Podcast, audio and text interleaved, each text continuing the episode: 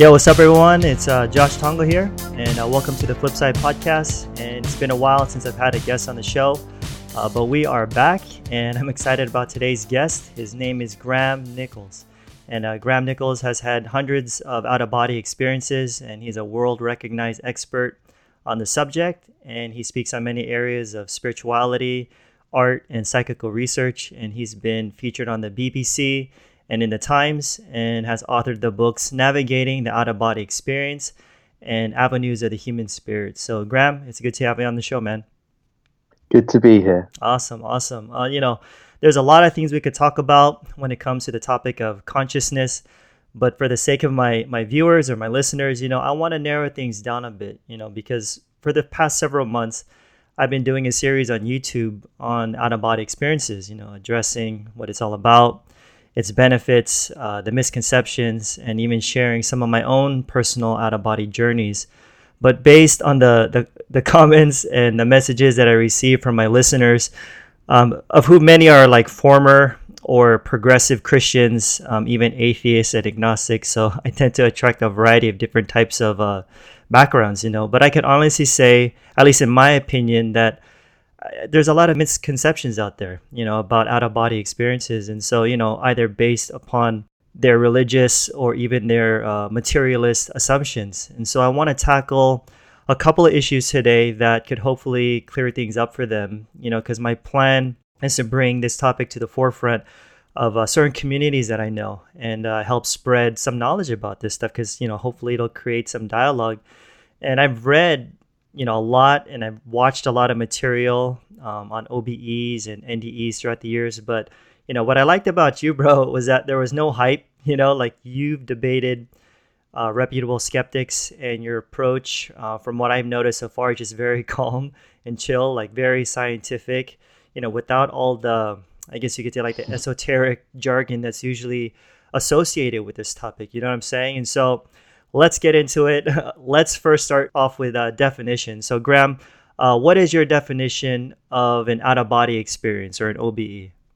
Okay, well, I, I guess there's two levels to the answer to that question, actually, because there's the level of what we personally experience. So, that would be something like feeling that we've floated out of our body, um, gone to another location, you know it's it's more it's more the experiential level. So the is floating above yourself looking down at your body but that's very limited as well because also many people will go off out of the room they'll go into a different country altogether maybe onto another level of um, what they believe another level of reality or there's there's all kinds of different types of experiences you can have. And then i think on the the second level of answering that question is what might actually be going on. And that's a much more tricky question to answer because at the moment, we don't have all the science to really fully understand what's going on. But there are different interpretations. So there's the more esoteric framework, which argues that there's some kind of body made of some kind of energy and that that comes out, um, maybe even multiple bodies, and that that travels away from you. Then there's the more scientific framework where people will say that it's more like the brain is entangled. Uh, there's the concept in quantum physics that the brain um, could be entangled through uh, some kind of quantum effect, and therefore information uh, can be received at a distance, or you can um, almost have some kind of interconnection with the world around you. So there's different there's different theories um, but the experiential part is quite consistent that people will have some feeling of floating out of the body and to another location. Okay. I mean, so which one would you mostly lean towards? Well, as you said at the beginning, I go more with the scientific. Um, oh, okay. it makes sense. It, okay. it just makes more sense to me, and I, I think there's there's some problems with the sort of energy body ideas. I think um, for for example, the the fact that energy body is often perceived as wearing clothes and things like that, which uh, right, right. That's that's just off of the top of my head one example, and if, if it is just a pure energetic thing it's not to do with something to do with our sense of self and our identity and our projection of our own way of seeing ourselves, then you would expect it to to look um, differently. So so there's there's some problems with that. I think I think. Yeah. So I mean, I guess the first level you were talking about was more so like there's this actual feeling that you are coming out of your body. You know, um, that's something that I've even experienced where I, I do literally feel like I'm coming out of my body.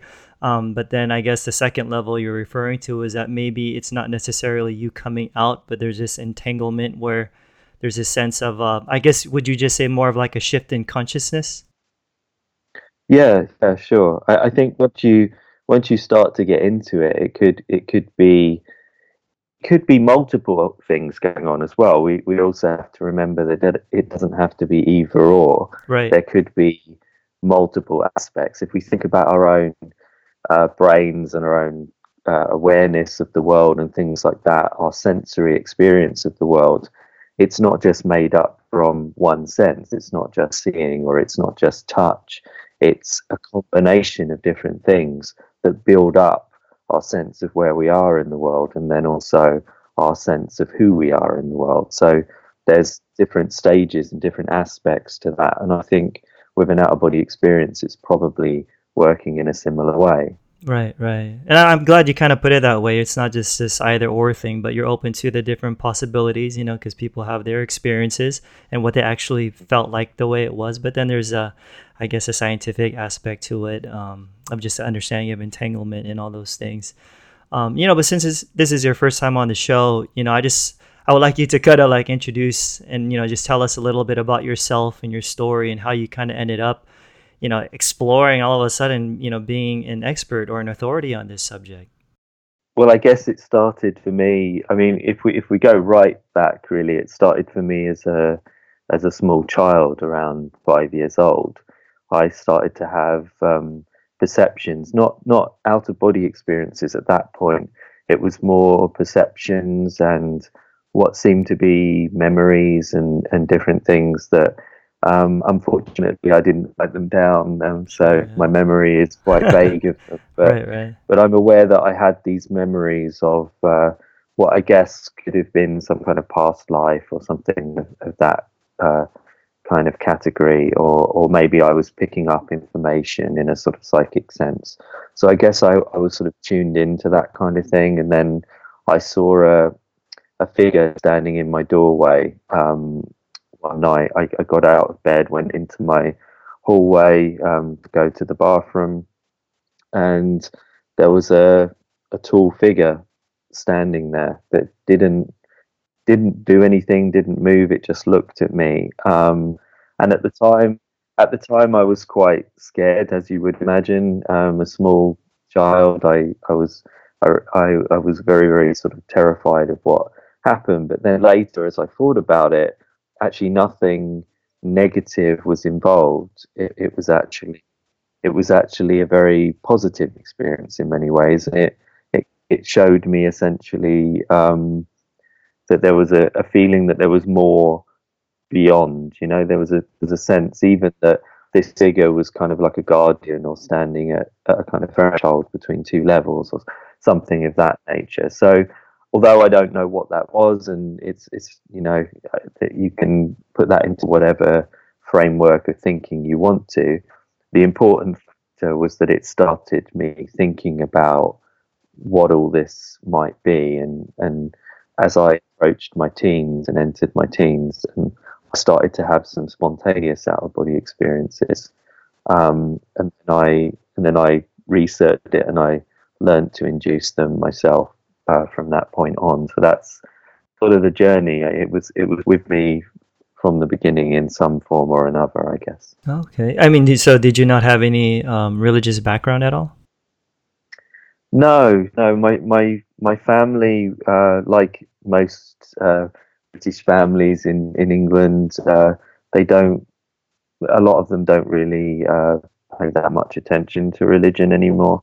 Um, so although my mother would probably say she was Christian, um, I never saw her ever do anything that you would sort of consider Christian in the sense of like going to a church or anything like that. And my father, I guess my father would probably say he was agnostic or something like that. But um, but in in essence, I think uh, a lot of the values maybe that you could attribute in, in some degree. I mean, my mother was a carer for most of her life, so she spent her entire life helping others and has based her entire life around caring and compassion, really. So, yeah. Okay, so the virtues were there, right? Yeah. Okay, I mean, so like as you were saying earlier, uh, your first, at least from what you can remember, uh, was when you were five years old. But it was more of like you saw like some sort of apparition or something, but it wasn't necessarily an OBE until you said when you were a teenager, right? Um, about 12 w- was when the, the first out of body experiences happened. Yeah. Um, and you mentioned it was spontaneous, right? I mean, why don't you kind of unpack like what happened? Okay, well, the, the, the spontaneous ones were very brief. Um, I had a series of maybe three or four of them, and they were all pretty much the same. Um, I would lay down, and I had a I had a feeling that um, something was shifting within me. Now, I guess in retrospect, I would say that essentially I was going into some kind of trance state, and I was going into something akin to sort of deep meditation. To this day, I still have an ability to very easily go into a very deep meditation and trance states and things like that. It seems to be something, a natural gift, if you like, that I have. Um, so at that time, I went into that kind of state, and then almost like a in a split second, I found myself. Um, one of the, the ones I have the best memory of was in it was in my school playground, which was maybe half mile from where I lived, and I found myself back at the school. Um, and I was in the playground, but I was above above the ground. I was maybe sort of two feet or something off the ground, um, and I was just kind of floating there. And I didn't know what was happening, and I looked around. There was no one else there, which was obviously, you know, not how I would usually experience that the school. Um, and as I looked around, I, I, thought, you know, this is so intensely real and vivid, and you know, I, I was like, this isn't a dream. Where what's happening? You know, and and then almost as soon as I had that thought, I I was back uh, in my physical body, and and that happened. Like I say, I think about three times, um, and then I heard about the subject. Uh, oh, so I, you I didn't know about like the whole idea I, out of body? No, no. Okay. No, I didn't know what it was at all. Um, I just I heard about the concept. It was about six months or a year later. I I don't remember whether it was in a newspaper or whether it was on the television. I, am not really sure, but I I I heard the concept somewhere. Um, and the main thing was that I I got inspired to find out about it. So I I walked to the local bookshop, um, had a look in there, and they did have one book on out of body experiences called Out of Body Experiences, a handbook mm-hmm. by a parapsychologist called yeah. Janet Lee Mitchell.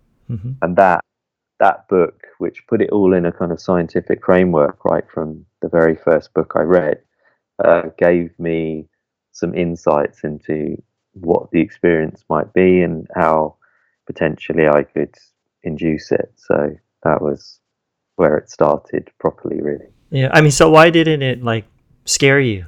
you know like when you i mean it was if it wasn't a familiar um, concept in your mind at the time like what drew you to want to learn more about it um, well it was a very positive feeling i guess like a lot of people will describe with near-death experiences um, there's that feeling of sort of light and compassion and um, love really. There's a very very positive feeling. And all of my out of body experiences in the sort of the early stages of, of my learning all had that quality and most of them do to this day. So so that was very much um, what I guess made it not a scary experience for me. I mean, the only time I've ever been scared with any of my experiences really was that very first one, and I think that that, that was just because it was so outside of what I understood to, to be possible or real, I guess,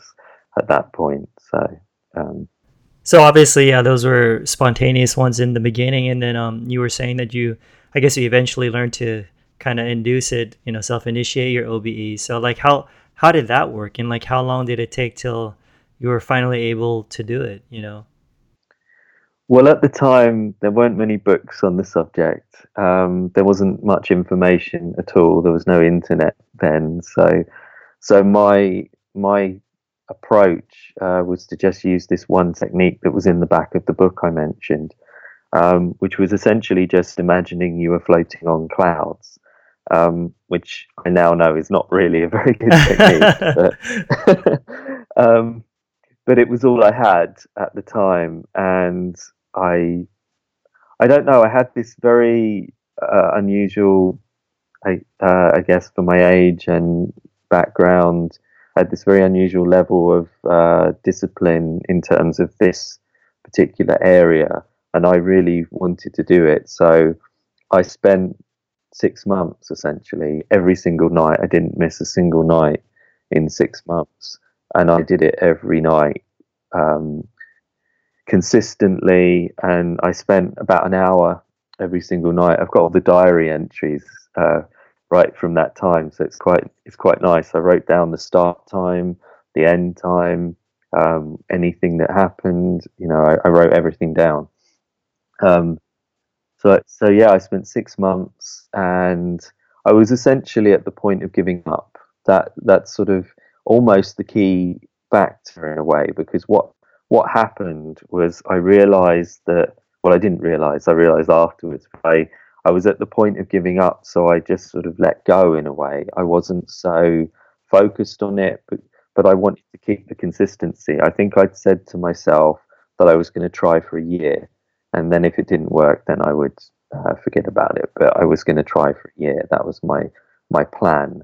Um, so I wanted to stick to that commitment, um, and I so I laid there and I, I sort of lost uh, the drive in a sense. But that was actually the good thing because what it meant was I let go, I relaxed, and I let go. Whereas before, I had this belief that it was all about willpower and projection. You know, right.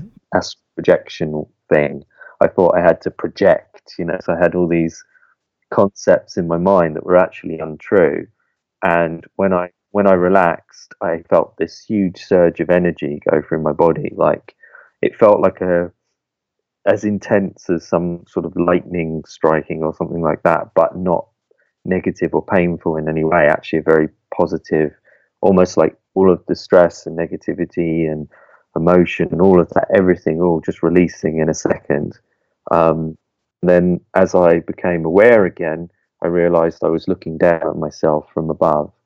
Um, and that was my first induced experience. Wow. So I mean, you were really determined, man, to at least commit to a year, but you did it within six months. You said. Yeah, it took six. Yeah, months. I mean, so pretty much every day. You said you didn't miss a day, so you were basically doing the whole cloud, visualizing yourself on a cloud kind of thing, and it just wasn't working.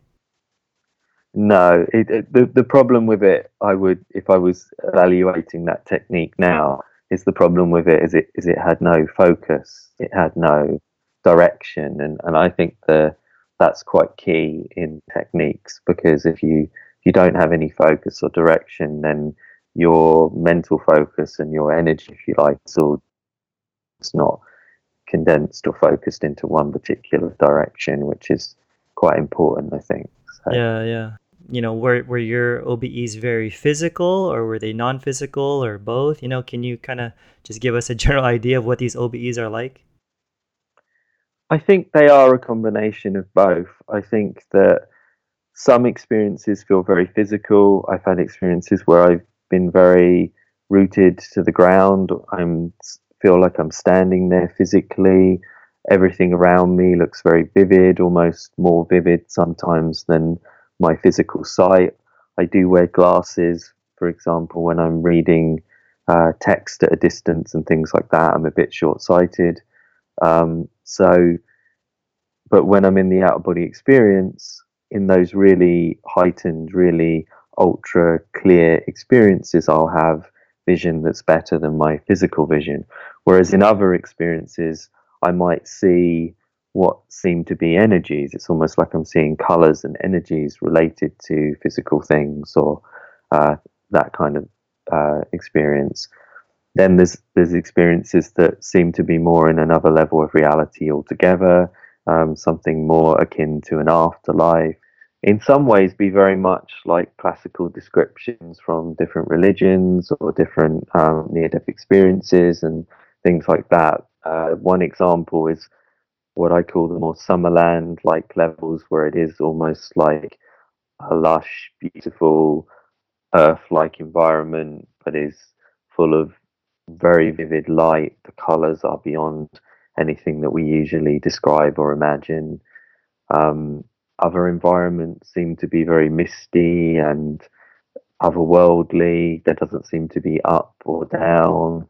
There doesn't seem to be any real time in the normal sense that we understand time. So those kinds of levels are are very interesting as well. They have a whole different kind of feeling to to the physical. So yeah, there's a the spectrum, I guess you could say, of different types of experience. The way you see, the way you feel, the way the environment feels. It's it's different within different experiences. Yeah, I mean, so I guess this would might open up a can of worms because you know, in the sense of like the way religion views these kinds of things, it's kind of a pretty much for the most part, at least for let's just say like a uh, typical American evangelical Christians or something. Um, when you die, it's kind of like a heaven or hell, and that's pretty much it. You know what I'm saying? Um, but you're kind of describing that there are different, I guess, would you say like levels of reality? Um, it it seems like it, but but we don't, you know, we don't really know exactly what's going on with that either. So it's a bit like the question of the of the bodies and or whether it's some kind of extended mind. I mean, it could be it could be that we're experiencing a join a joining of all of our conscious awareness all across the world, almost like a if you think about it like a computer, almost like a network of consciousness. It could be something like that, but it could also then be a literal. If you interpret things more in religious context, then maybe you could see it as as the afterlife or heaven or whatever context you want to see it in. I guess from my perspective, I I'm very open. I, I, I don't know what the answer is yet, and I'm really fascinated by what the options are and all the different possibilities of what what could be the answer to these questions. So I guess that's how I look at it. Okay, I mean, but just kind of uh, jumping back to that whole idea of the afterlife, though, have you ever encountered like someone who recently died? You know that while you were out of your body.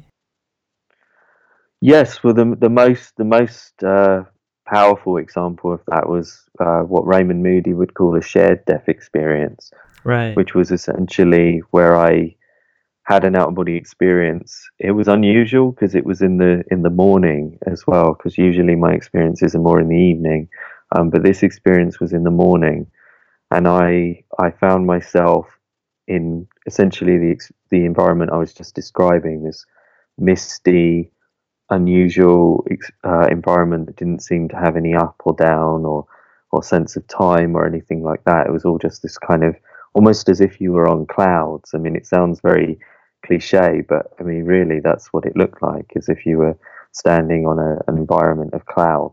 Um, and around obviously it's hard to estimate distance because of that but it was around 200 meters from me um, i could see a group of people 150 140 or so people who all seemed confused and they were in different stages of what seemed to be their life review if you've read anything about near death experiences you'll know that people often will see uh, a retelling of their whole lives. They'll see key memories. They'll see uh, glimpses of things that maybe they didn't feel good about or things that they did feel good about. All these different things will unravel and unfold in this life review experience that they have.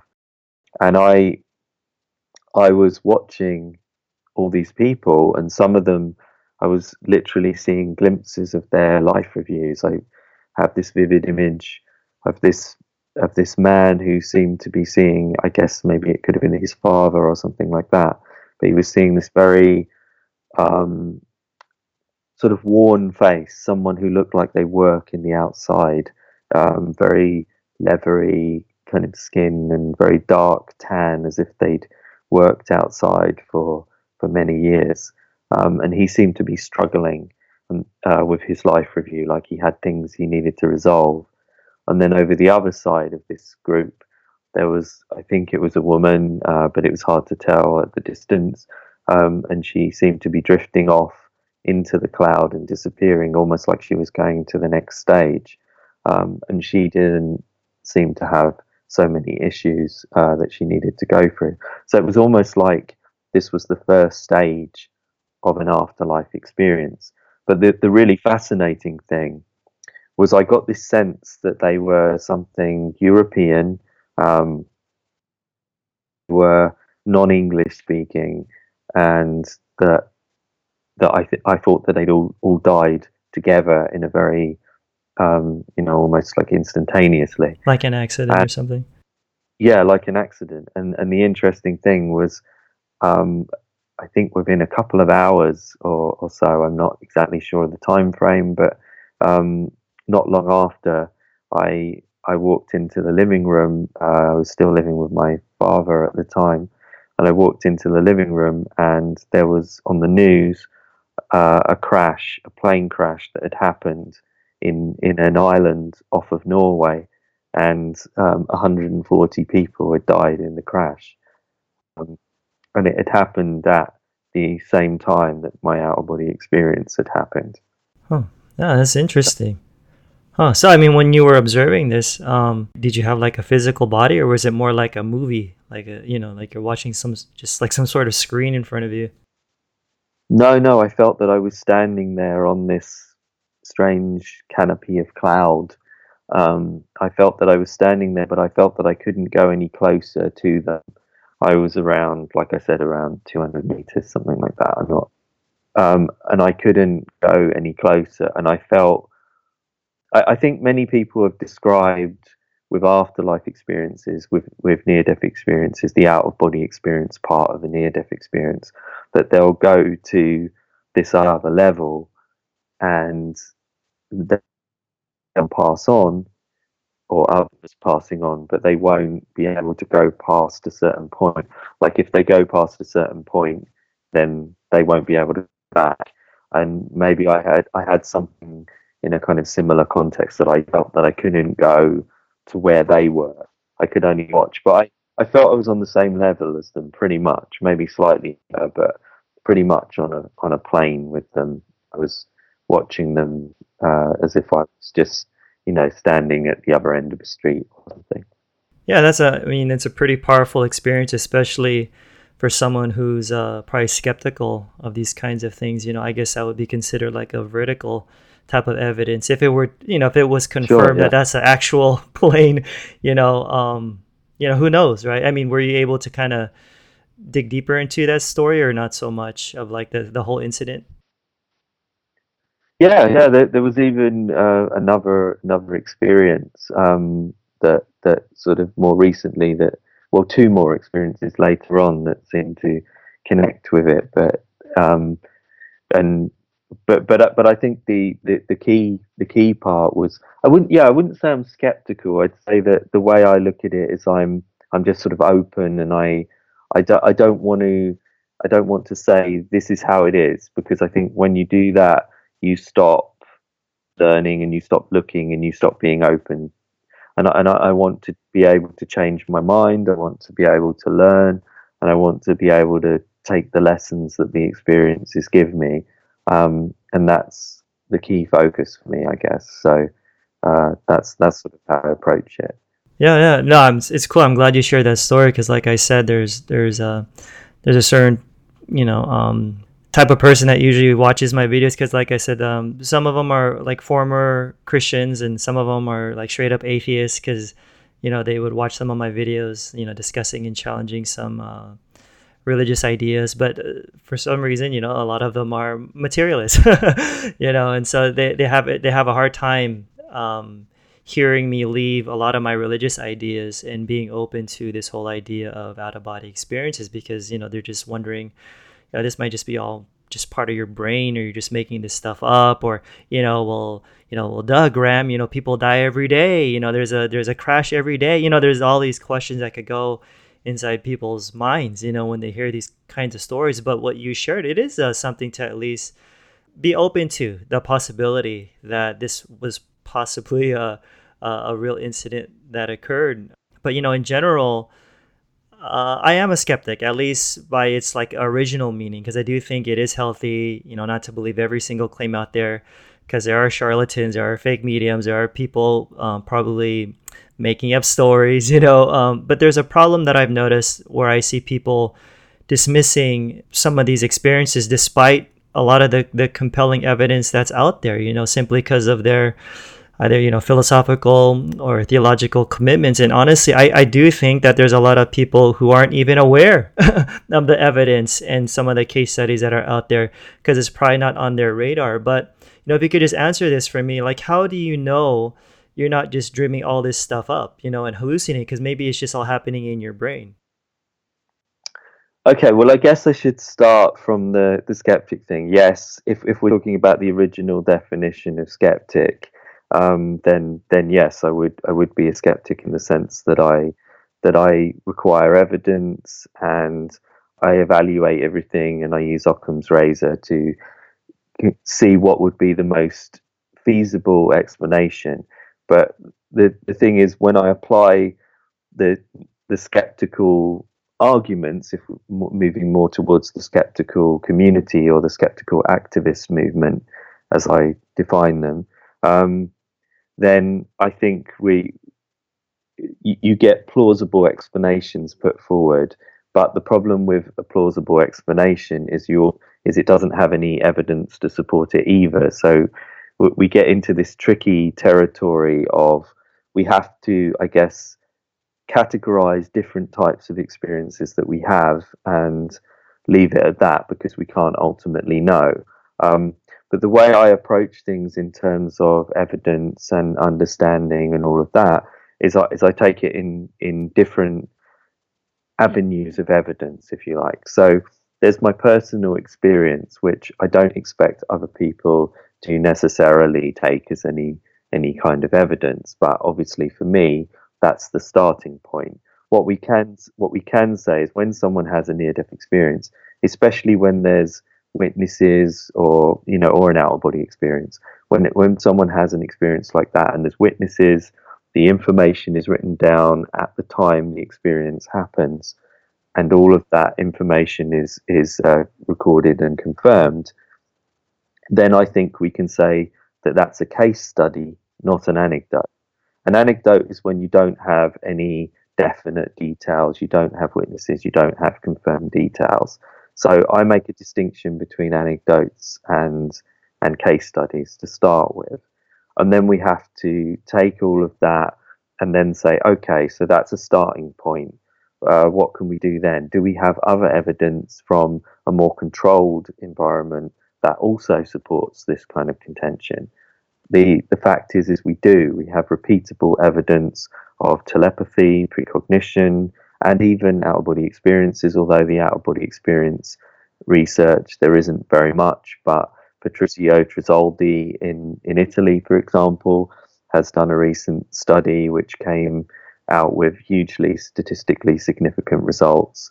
Um, the expected uh, level, for example, was 25%, and he actually got 66.7% hmm. accuracy in the experiences and that's under controlled conditions using hypnosis to induce the out of body experiences.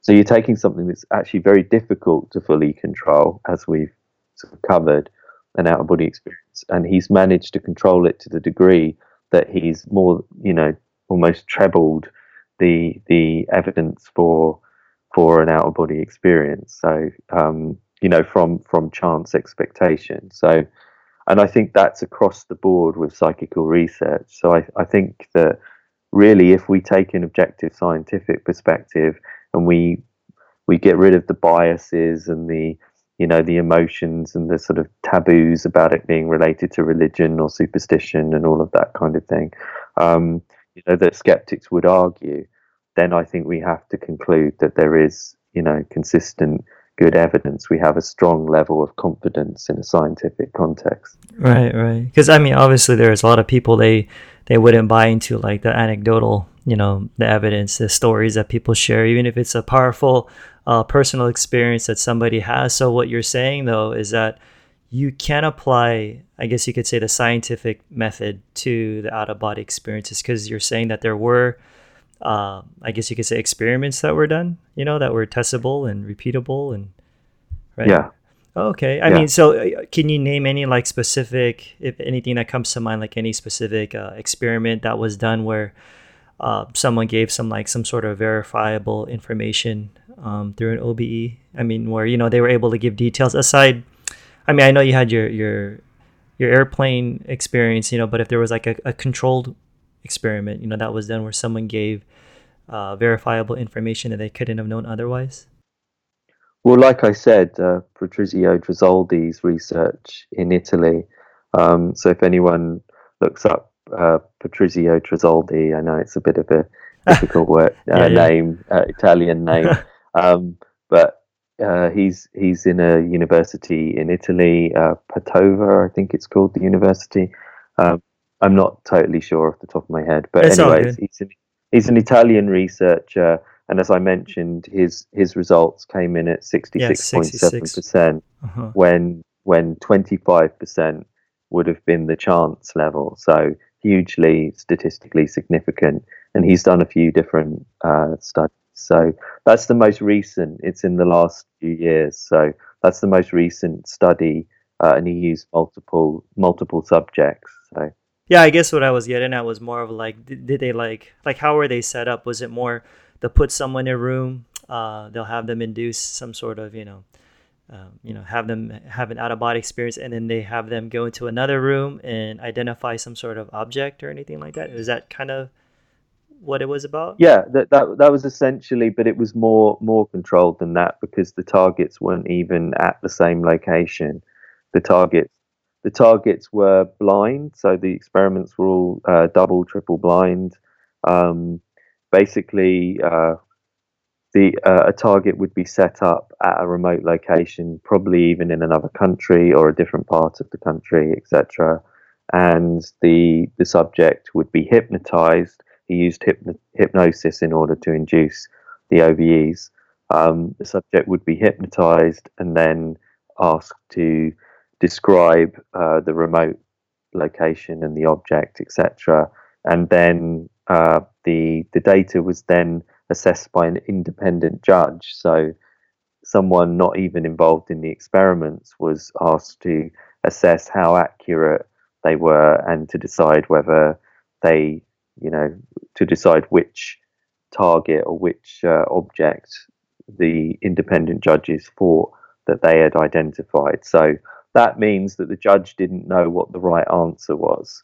The judge just had to say, I think this person is describing a camera, for example. Um, so he, you know, he writes down that he thinks that, that it was the camera that was the target. Um, and that was what the 66.7% it came from. So he didn't know what the correct answer was. He didn't know who was involved he may not have even known what the nature of the experiment was. I'm not sure about that. But essentially, it was a very controlled. There's no way anyone could have, you know, uh, cheated in any way because it wasn't even in the same location. So right, right. Yeah. that's interesting. Yeah, I mean, so um, you know, this is just for me playing devil's advocate. You know, um, even though I, I believe I believe you. um, but you know, when it comes to the idea of consciousness, though, I mean, isn't consciousness basically an epiphenomenon? In other words, like, isn't it dependent upon the brain? oh, is it? I mean, that's what they say, right? That's what a lot of the guys say. So, well, actually, no, not many scientists say that. They say they say that that's probably what it is, but as as I don't know either. Um, we're in a situation where you, there's a thing called the the hard problem of consciousness, which is essentially how do we get consciousness? If you take a materialistic perspective, how do we get consciousness from basically um, a load of neurons, sure. and, uh, brain activity, etc. It doesn't it doesn't make sense in many ways, and we can't actually find out how that process works. No one has actually figured out where consciousness is or what leads to consciousness. We only have um, correlations, essentially. We have when something happens in the brain, there's a correlation. Uh, you know, there's a, I mean, sorry, when something happens in the world or, or we do something, uh, interact in some way, there's a correlation to that action or interaction within the brain. That's that's as far as we can go, but that doesn't tell us how consciousness works. That just shows that something happens when we do things. Um, so so there's a big gap. Um, even the the most hardcore skeptics. I recently debated Sue Blackmore in a radio debate, and even she, in the middle of the radio debate, I, I didn't bring it up. I was just mentioning that um, there are a lot of things in science that we're at a point that we don't fully understand yet how they work. We can see that they exist because of the phenomena that that they produce. Dark matter is a good example of that. Um, but we don't actually know how they work in in detail, the specifics of, of what it actually is and how it's produced, etc., etc.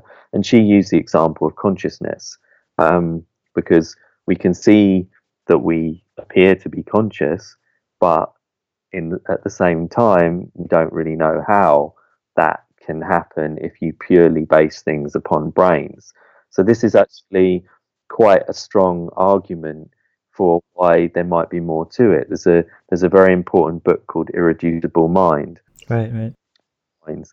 Um, and that book is is basically packed with evidence that the mind cannot be reduced purely to the brain or functioning of the brain.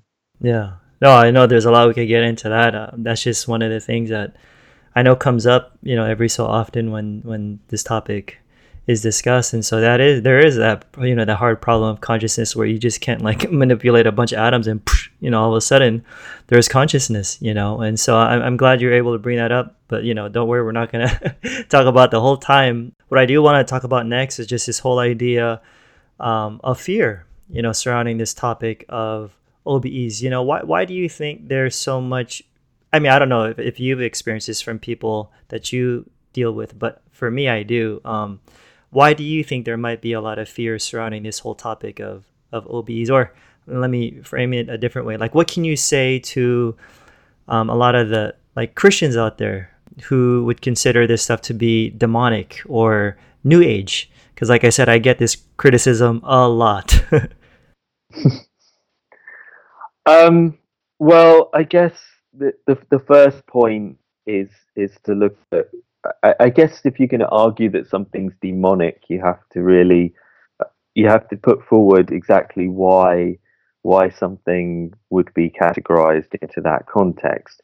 Um, I think to say that a spiritual experience is demonic, um, I, I, I, put it this way. Uh, quite a long time ago, I had a conversation with a priest about my out of body experiences, and I was a bit confused at the time. I, I, was sort of a teenager or something when I when I had this conversation, um, and I was a bit confused at the time by why people would sometimes say this kind of thing. Oh, it's bad or whatever. When I would look at the the Bible, or and I would see descriptions of of uh, people having visions and people having yeah. all kinds of types of experience. Right. And I would also see um, there's a there's a, a, a passage where uh, in the Bible that references someone may have been in, in body or may have been out of body. Yeah. You know, Paul, yeah, yeah. There, there's a reference to that, so um, that almost suggests you know that out of body experiences are a positive thing in a biblical uh, context. But the important thing is, as I asked this this priest the question, and he, I think he gave a very good answer to the question because he said the important thing is not the vision or not the experience that you had, but the important thing is the message or the interpretation that comes through that experience. The reason that the the visions or the experiences that people had in the Bible are considered to be uh, positive or spiritual or um, you know godly, uh, and some other experiences are not, is because of the content and what they are communicating. Um, so he said that if your experiences are leading you away from what you would essentially call um, a virtuous life or a good life or you know being an ethical person then you would want to question them or probably say that they would fall into the category of something negative or if you like to use that kind of terminology de- demonic. But if that if that experience is, is making you a better person or leading you towards something good then probably you can say the origin of that is something good. The same way that you could say that with near death experiences people often say that they experienced god. They often say that they um, completely changed their lives. As i mentioned i, I started my life in a, in a situation where you know I, I grew up in a public housing project. There were lots of problems, lots of uh, things going on around me, but my uh, visions, which, like I mentioned, started as visions, um, led me at ten years old to commit to never drink alcohol, to never take drugs, um, and I've stuck to that commitment since the age of ten. Um, at a later date because of my out of body experiences, because I experienced the life of an animal, um, or I saw kind of almost like the visionary experience, I felt uh, an empathic or direct connection with that life. I realized that human beings are causing so so much suffering and harm to the world around them, to other animals and things like that. So I, I became vegetarian when I was 16 and I became vegan later on. And so now I try to remove myself from harming or killing or any causes harm to anything around me as much as is possible. Obviously, there's limits to how much you can do that. And then it also led me towards reading people like Leo Tolstoy, who was an anarchist Christian, who uh, was also vegetarian for the same reasons that I just gave. He believed in non-violence at the core of his spiritual or religious viewpoint, much like the Sermon on the Mount and the religious context of what uh, Jesus was saying there about not using violence.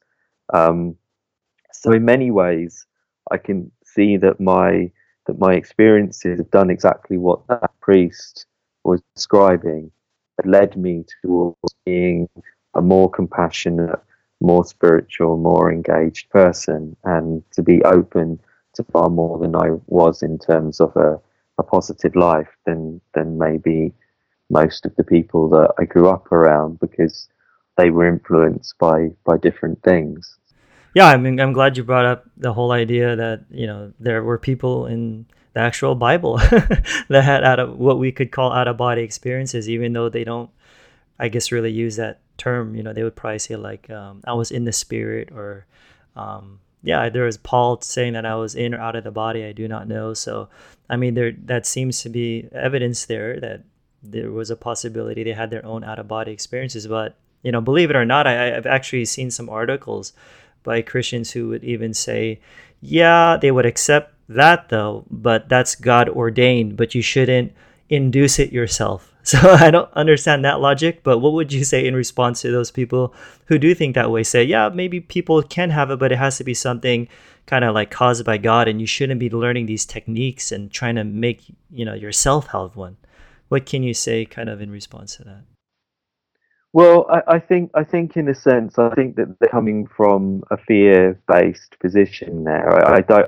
I, I think that there is a general belief that you can be harmed by the experience, which isn't true. Um, I've done extensive research on it, and I've never found a single genuine case of anyone coming to any real harm from an experience. I've heard of people with sleep paralysis experiencing some really scary stuff but sleep paralysis is a different thing, distinct from out of body experiences. And so is lucid dreaming, in my view. So if you don't want to have fearful experience, probably just avoid dreaming methodologies. But but but the key the key the key point I think with that is there are lots of things within spiritual practice that you're encouraged to do. You know, you're encouraged to pray, you're encouraged to attend church, you're encouraged to live a virtuous life, you're encouraged to do certain actions within, well, virtually all the religions. Um, and I, I think that an out of body experience is really, if you put it into more of a spiritual forget about the science for a moment, if we just put it into more of a spiritual context, it's a way of connecting directly to your spirit, to your spiritual essence, your soul, your spirit, however you want to describe it. So how in how can connecting to the essence of your being, the thing that is supposed to be the infinite part of yourself, the part that is most fundamentally from God, how could that really be in any way um, problematic or, or demonic. It it doesn't it doesn't make sense. Yeah, no, I mean that's why I love on how you were sharing on how your personal out of body experiences have made you with you know how you seem to be like a better person through these things and you develop certain uh, practices of things that you'd be abstaining from of what you think would be a, a, a good life you know for yourself and um, so what you're saying is pretty much it's like it really depends on the content of what it's not out of bodies you know experience per se that's that's good or bad. It's just what what are what's the person going to be experiencing and what are they going to be learning from these things? So from yours it's a positive thing um, but from some people who would comment on my videos they would post these negative articles of people um, having out of body and meeting different entities and they would talk about negative entities you know like dark and lying spirits deceiving people. You know they'll throw, they'll throw out Bible verses like you know the devil's disguising himself as an angel of light. So even though you might be seeing these what we can call even spirit guides or whatever like it's really the devil you know disguising and deceiving you. And like maybe you could even start up your own cult group or something. So i mean like how how would you reply to um, these these you know fear-based kind of um, ideas that that people have which keeps them from approaching this type of experience? Well, as I mentioned, I think virtually every time someone mentions anything fearful to do with an experience, my first question is, were you having sleep paralysis? Um, if they know what that is, of course. Um, and in 90 plus percent of cases, that will, that will be the case. And, and I think that sleep paralysis is essentially a semi wake waking nightmare. Yeah. Um, for most people. Um, so to me, a nightmare is not the same thing as an out of body experience. Um, and I don't have my out of body experiences from sleep or dreams. I should point that out. Um, I've never had sleep paralysis in my life, um, and I, and I I focus on using a conscious, intentional approach. Um, and I don't have experiences of dark, demonic things ever. Um, so I think that people who have that kind of stuff, it's nearly always, in my opinion, well, it's always either sleep paralysis or some kind of dream-based experience. So, and but even if even if we were to accept that there was somehow some reality to that, there's still no instances of anyone actually being harmed by it. So I think that I think that even even if someone sort of argues that that that position, it's still very very telling that that it's just they felt some fear in an experience, but um, in a probably a dream experience. And um, but at the end of the day, like a nightmare, you might feel frightened or whatever when you wake up, but we all know that a nightmare can't actually hurt you; it, it just scares you. Um, and if you work on your own psychology, if you work on your own self, if you work on your own fears, then you probably won't be having any nightmares in future or even sleep paralysis can be worked with so that you can relax and find an inner peace within that experience and then even sleep paralysis can reach a point where it's no longer fearful um, i mean do you think last, I mean, do you? Sorry to interrupt. I mean, do you think though that some of these uh, scary experiences um, might be happening. Possibly like their a person's worldview kind of comes into play. Do you think? Like with someone who believes in demons and the devil, I mean, do you think that plays a role of why people might Well, be well, sure, sure, and and I think that's another problem because I guess it's a bit like possession in in general. Um, you don't really come across any atheists who are, you know, in, in kind of uh, spitting pea soup and all these all these kinds of things. I, I think a lot of it is to do. I, I mean, the reason I reference that actually is I think a lot of this does also come from Hollywood and from films. sure, good. Because a lot of these, I mean, if you take The Exorcist when it came out in the 1970s, there was a huge increase in people who believed they were possessed as a result of the film coming out.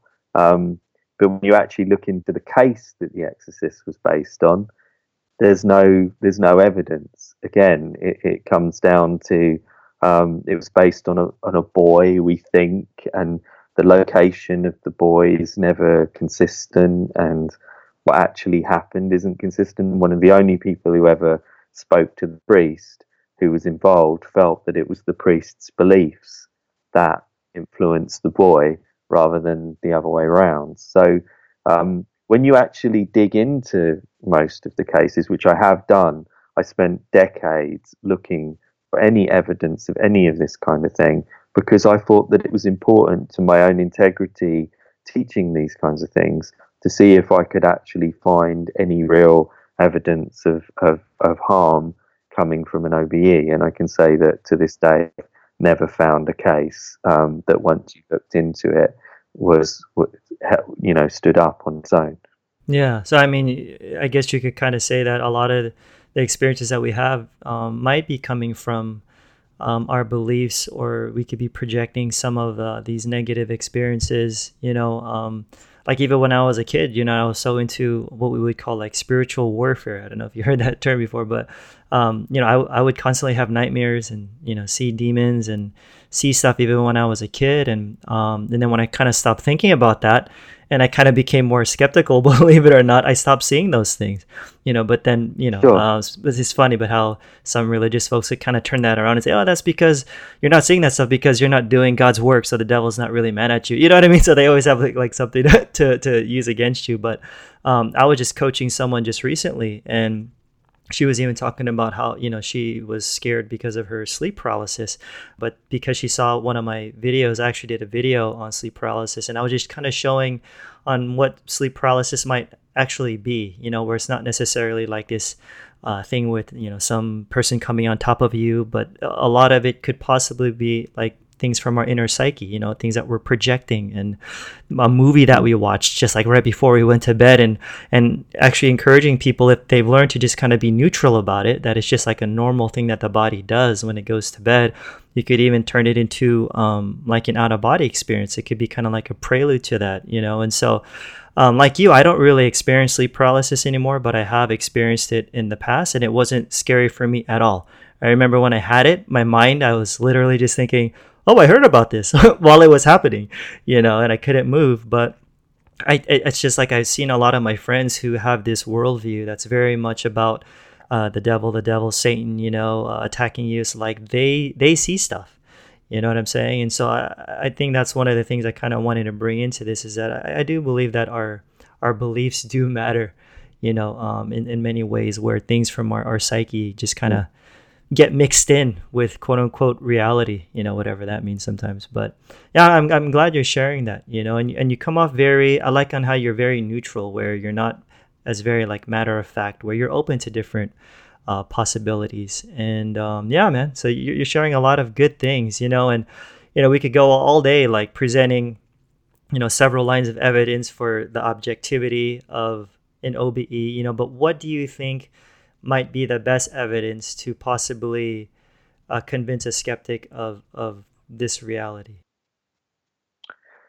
Well, I, I think the the converging evidence and, and, and the sheer body of evidence for within parapsychology. So the evidence looking at out of body experiences, which we've already talked about, the evidence from prospective studies in near death research. So, Penny Sartori's research in the UK, Pim van Lommel's research in the Netherlands, um, people like that.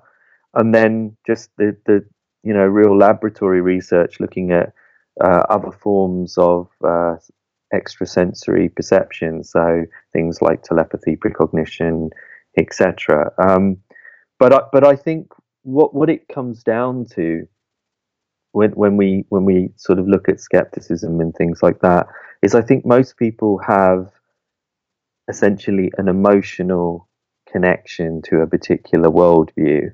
And it's very hard for all of us, me included, everyone, to be objective, to truly be objective, sure. and to, tru- to truly step outside of of our emotional uh, beliefs. There's an excellent book by a by a journalist from the UK called Will Storr.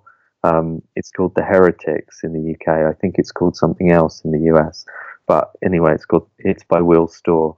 Um, and in that book, there's a great moment because he he goes and he speaks to Rupert Sheldrake, for example, who I've done telepathy experiments and precognition experiments with.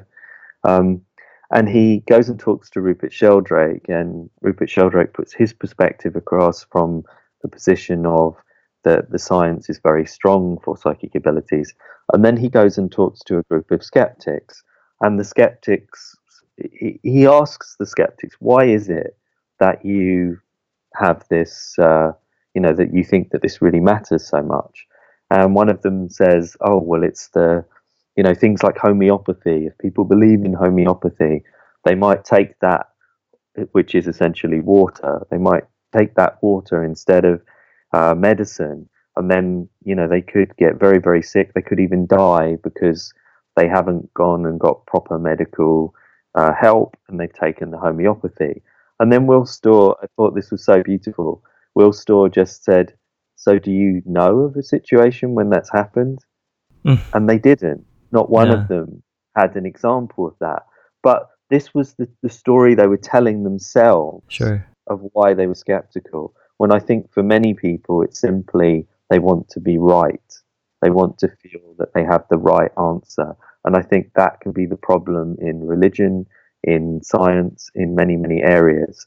And I think that's why I try to take this open, sort of neutral view because I'm a human being, I'm fallible, no one is right. Everyone has interpretations, and we have to remember that the likelihood is is we're wrong about a hell of a lot of things. Yeah, yeah, for sure, for sure. I mean, would you also um, possibly add on that one of the most powerful things to possibly convince a skeptic would be a, a personal out of body experience for them to have? Do you think that would change someone's mind, or at least be more powerful than just all these experimentations that we can offer to them? I doubt it actually because I think that they they usually sort of compartmentalize or they put it out of their mind or if it didn't have a veridical component, for example, um, then they're quite easily uh, able to put that into a sort of oh it was just a hallucination or and I, I have met plenty of skeptics who had experiences and have just dismissed them without really even looking into them.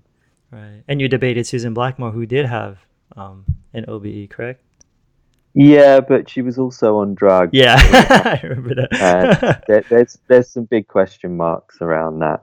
But Sue was a very good example. I've I've written a very long uh, blog post about my meeting with her, which I'll be posting when when it comes out. It was interesting. It was on a Christian radio station actually. Oh, was it? Um, okay. Yeah. I'm looking forward to um, that. So so the host is is a Christian, and then there's me, who I guess you would say is uh, spiritual, but sure. I don't know what category I come into. Um, and then and then Susan Blackmore, who's a skeptic, and um, but it was interesting because she was unwilling really to engage with any of the evidence, and she pretty much sort of dismissed everything. And for me, sort of I guess analyzing her responses, it felt very much that I was dealing with someone who has already has a commitment a, to has a view. commitment bias to a particular point of view and is not not willing to really engage anymore. Maybe she was in the past, but in that particular conversation, you know, her, her arguments, as I mentioned earlier, she used the plausible explanation argument, you know, which is, oh, it could have been this, even though there's no evidence that it was that, or, you know, um, and, and the thing is, often when I debate skeptics, they assume that I haven't thought of these possibilities. For, for example, you know, she she said, "Oh, you know, one of the arguments was that I might have been able to see this information earlier on, uh, and I'd I'd actually I'd actually gone back and checked whether that was possible by looking at photographic evidence, going through all sorts of different things. So I I'd already thought of that possibility, and I'd looked into it, and it didn't hold up. You know, this is what I mean about being sort of skeptical in, as you said, the old meaning of the word. That I I use the hardest uh, criteria and the hardest evidence against my own experiences. But if at the end of the day they, you know, all of the skeptical arguments don't explain them, then it would be irrational of me to conclude that they're not that there's not anything to them. Um, and there's been witnesses to multiple of my experiences as well. So it's not even just going by me; it's like other people have seen seen it as well. So yeah, that's why yeah. I, I, appreciate what you do, man. Yeah, I mean, like, do you have any closing thoughts uh, before we wrap up? Any advice you want to give to um, my listeners? I think it's just about focusing on on the positive in terms of the fears and things like that. I think it's important that we all just focus on compassion, you know, having a, a positive, open attitude towards life and ideas. And you know you don't you don't have to assume any one position when it comes to these things in terms of religion. There's nothing in the religion that says anything about this is wrong. Um, there there really isn't. Um, and then to the skeptics i think well maybe having having an experience maybe exploring it maybe just being neutral i think everything in science should be neutral everything should be it's about levels of confidence. We can't say categorically one thing is true and one thing's not true. What we can say is we have confidence, a level of confidence. And the thing is, there is a whole body of data out there. And it's so easy when an idea comes forward to just go onto Google and say arguments against that particular position and just look for anything to not take on board what you're hearing. But I think What's more important is to say, well, what's the, if I looked at it neutrally, if I was really honest with myself and with my ideas, and I just looked at it neutrally um, and took a step back, is there evidence? Is there a reason to maybe take on board some of these things? And, and I think it's it, it's a bit like how things can get with uh, you know not killing animals or something like that for food. Um, people will make all kinds of excuses. But if you just ask yourself the question, would that be a better way to be? Would that be a better option for those animals and for the world around us? It's a similar thing. We, we just, I think it's just about saying what could be the better option in our lives in general, um, spiritually and personally. So that would be my thought, I guess. Yeah, awesome. Yeah, I appreciate your advice. You know, oh, I mean, so what's what's next for you now? I mean, you had that debate uh, with Susan Blackmore. Do you know when that's going to be available? It should be in the next couple of weeks. I okay, I'll be looking be. out for that. I mean, are you working on your next book, or what you got going on? I am. Yeah, yeah. I'm working. The next book is going to be more about those questions of life after death and and that kind of thing.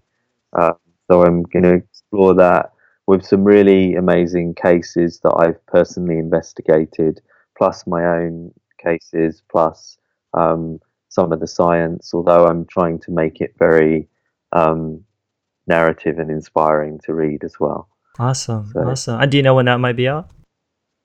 I'm not sure about the date for that one yet. Oh, okay. Yeah. Well, yeah, we'll look out for that though. You know, how, so how can my listeners keep in touch with you? What's your website? my website is grahamnicholls.com. So there's uh, plenty of articles and blog posts and things like that on there. There's also courses and private tuition and things like that. So if people want to learn more about what I do, and I'm always open to emails as well, so they can go on the contact page and send me a question, and they can also add me on Facebook. Um, Yeah. Facebook, Twitter, you're on all those those things. I, I'm not. I'm not a huge social media person. Ah, okay. but I okay. do. I do have some things, and I've also got, um, for example, one of my veridical OBEs, well, two of them with witnesses on my YouTube channel as well, so they can have a look at Okay, that. so you got a too. YouTube. Yeah, yeah, that's right.